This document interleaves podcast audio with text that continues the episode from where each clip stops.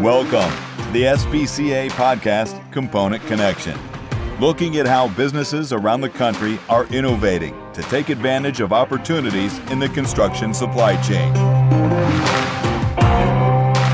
Now, here's your host, Sean Shields.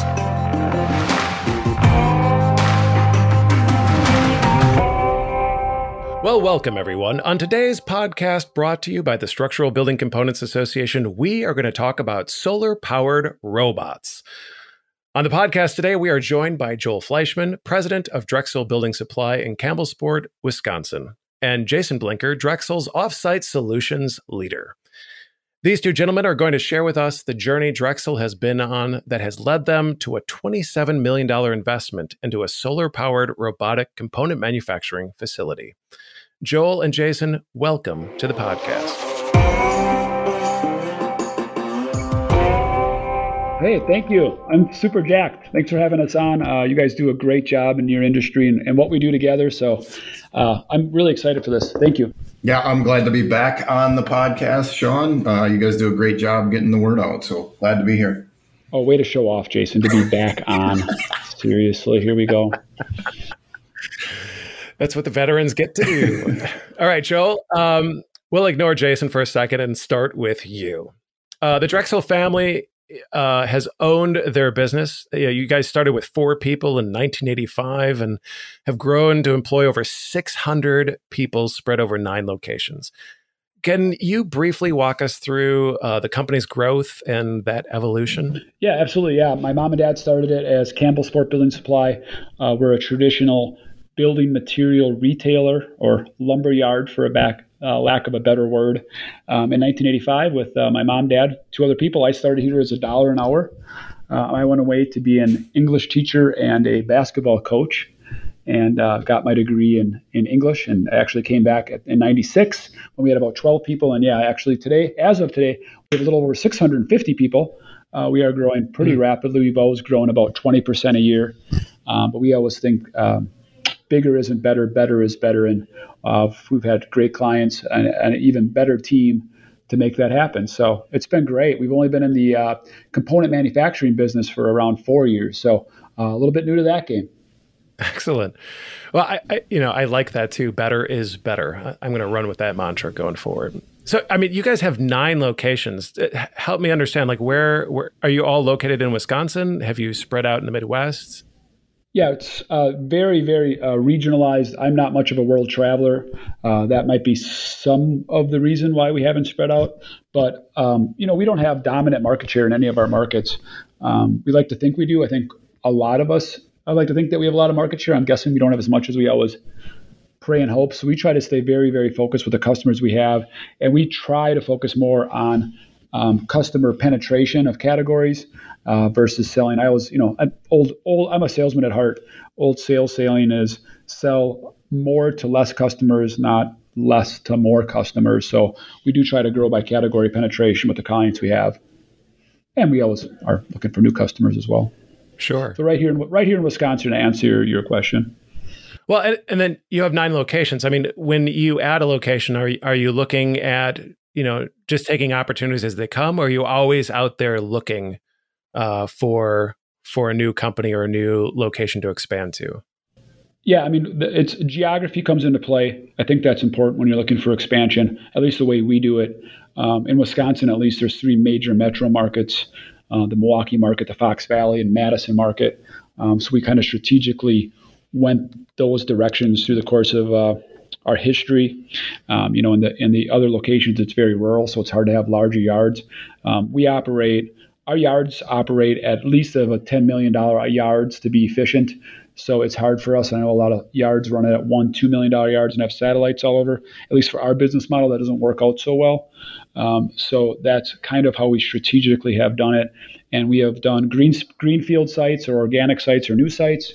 Uh, and then we've also uh, acquired uh, businesses that were in uh, turmoil uh, lumberyards that are going down aren't worth too much. So we've had some opportunities that way as well uh, through the years. The manufacturing locations, uh, Truss Systems, Steve Szymanski and his team's business, as well as Jason from Blenker, was different.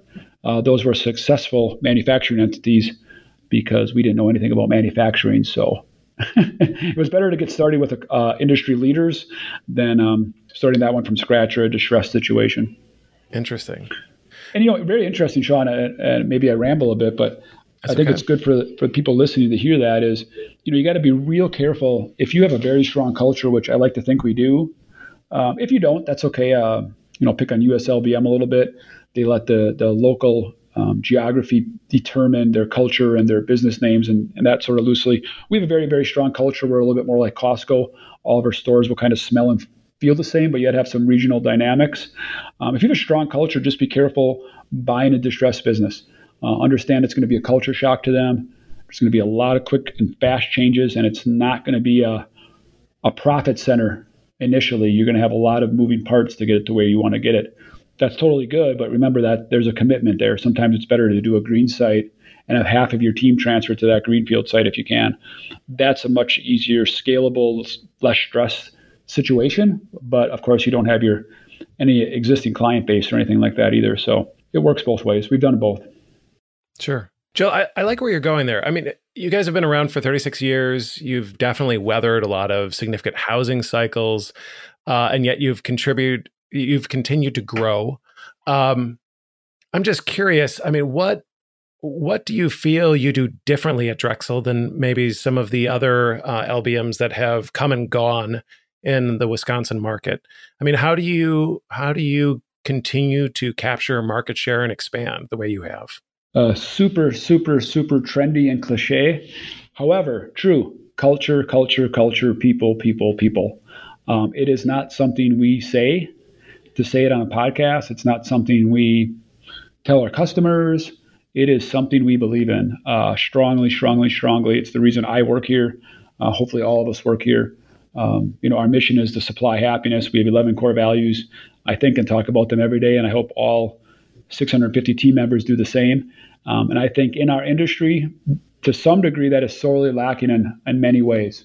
Um, and we treat our try to treat our people like gold. Um, that old that old moxie of hey, you know, it's your your team is is more important to some degree than your clients. And I love my clients to death, but if you don't have a great team and don't treat them great, they won't they don't they won't treat your customers great. So we've been able to grow with great people, empowering them, and letting them do their thing, and that's been that's been everything.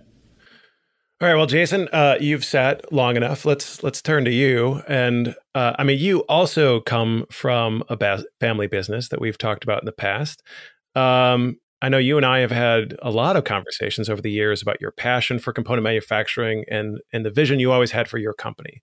But in 2020, you merged with Drexel. Uh, can you talk about you know the opportunity that you saw with Drexel and why you knew uh, this this new arrangement would help you better achieve your vision? Yeah, it, it, it's interesting. You know, Joel talked a lot about culture, and, and I think our uh, that's kind of where the whole conversation started. Uh, you know, Joel reached out to me and, and, wanted to have a grab a cup of coffee. Got to know him, got to know the Drexel team, uh, and understand, you know, kind of where where his vision for the industry was. I think uh, we are very much on the same page when it comes to where where we think we can take this industry. Um, I think that was the biggest reason you know that we decided to merge merge with Drexel. Our, our cultures, our teams, uh, we're very much aligned. We also, I, I believed in having a very strong culture and putting our people people first, people before profits, and making sure that uh, we're doing all those things. So I think it, it was a great opportunity for us to grow and to be able to do things sooner than than we could have on our own. So and then that's really what led us down the path to to join forces. Joel, you want to add anything to that? Well, I think uh, the initial, uh, it's always initially weird. You know, I go back to dating experiences, right? It's arch rival, and you say, hey, let's get a cup of coffee. Uh, so that was a very interesting, unique thing. But I'm so glad I made the call. And I, these people out here listening, if we can help them out at all, uh, if that's why they're listening, is you know, don't be afraid to make that call. Don't be afraid to make that touch. Be bold. You know, we didn't have a plan in place when I called him. I didn't have time to meet with him for coffee. I certainly know Jason didn't have time to meet for coffee. Um, but I'm forever grateful that he took that coffee later later I learned I'm obsessed with coffee. JC doesn't really drink coffee, so uh, that was kind of funny in itself. But you know, here we are. So that was been really good. Well, I'm just I'm just curious, Jason. Uh, if you're not a coffee guy, you'd be like, "Yeah, I'll meet you for coffee, but then we're going to go to the brewery afterwards." I mean, something that, like that. Yeah, and, and, and for, fortunately, yeah. Joel's a beer guy too, so we've we've had plenty of meetings uh, after that that involved good craft beer. So that was that was good. But yeah, we just continued the dialogue, and and you know, it didn't happen overnight. It was a slow uh, conversation and and many conversations before we made the decision uh, to do it. But it really came down to having a shared vision, uh, shared purpose, and, and, culture. I think is is really what it came down to, and uh, knowing that we could work well together and, and do things, uh, you know, much more efficiently, effectively uh, together than competing against each other. There was a natural synergy of both companies. It was. It's been the best merge we've had with all the companies that we've acquired or purchased through the years. Yeah, um, Jason said that very well. All right. Well, uh, final question for you guys. You know, Drexel, and this is what I was alluding to in my introduction. Drexel announced recently that you guys are making a significant investment into building a new robotics uh, component manufacturing facility that is also solar powered. So I, I, want to explore this in a little greater depth uh, in the next podcast. But to end this one, I'm hoping you can tell us in a nutshell sort of what was your motivation uh, for pursuing this cutting edge technology? I mean, you guys were sort of on the same page, as you said, about your, your culture and uh, your approach to business. How did you arrive at this decision, and uh, you know what what were the sort of the big motivating factors there? You know, for me, going back for four years, I'm our our industry needs change. It needs a shakeup. We all know that. Um, I'm not a truss guy, right? So I didn't grow up in this industry. I've been doing it 20 years. I never swung a hammer. I never used MiTek. Um, but looking at the industry outside in and touring truss facilities and component facilities, um, they're saying, hey, check out our automated facility. And I walk in and everybody's using a hammer with a large labor staff. And I'm like, what? Um, huh? That's not automated. That, that doesn't. That's not components. That's that's just a guy and girls, uh, wonderfully talented, um, up on a deck. Well, no, it's automated. Like, no, it's not. And then you actually see robots and you see what they can do um, from efficiency and scale.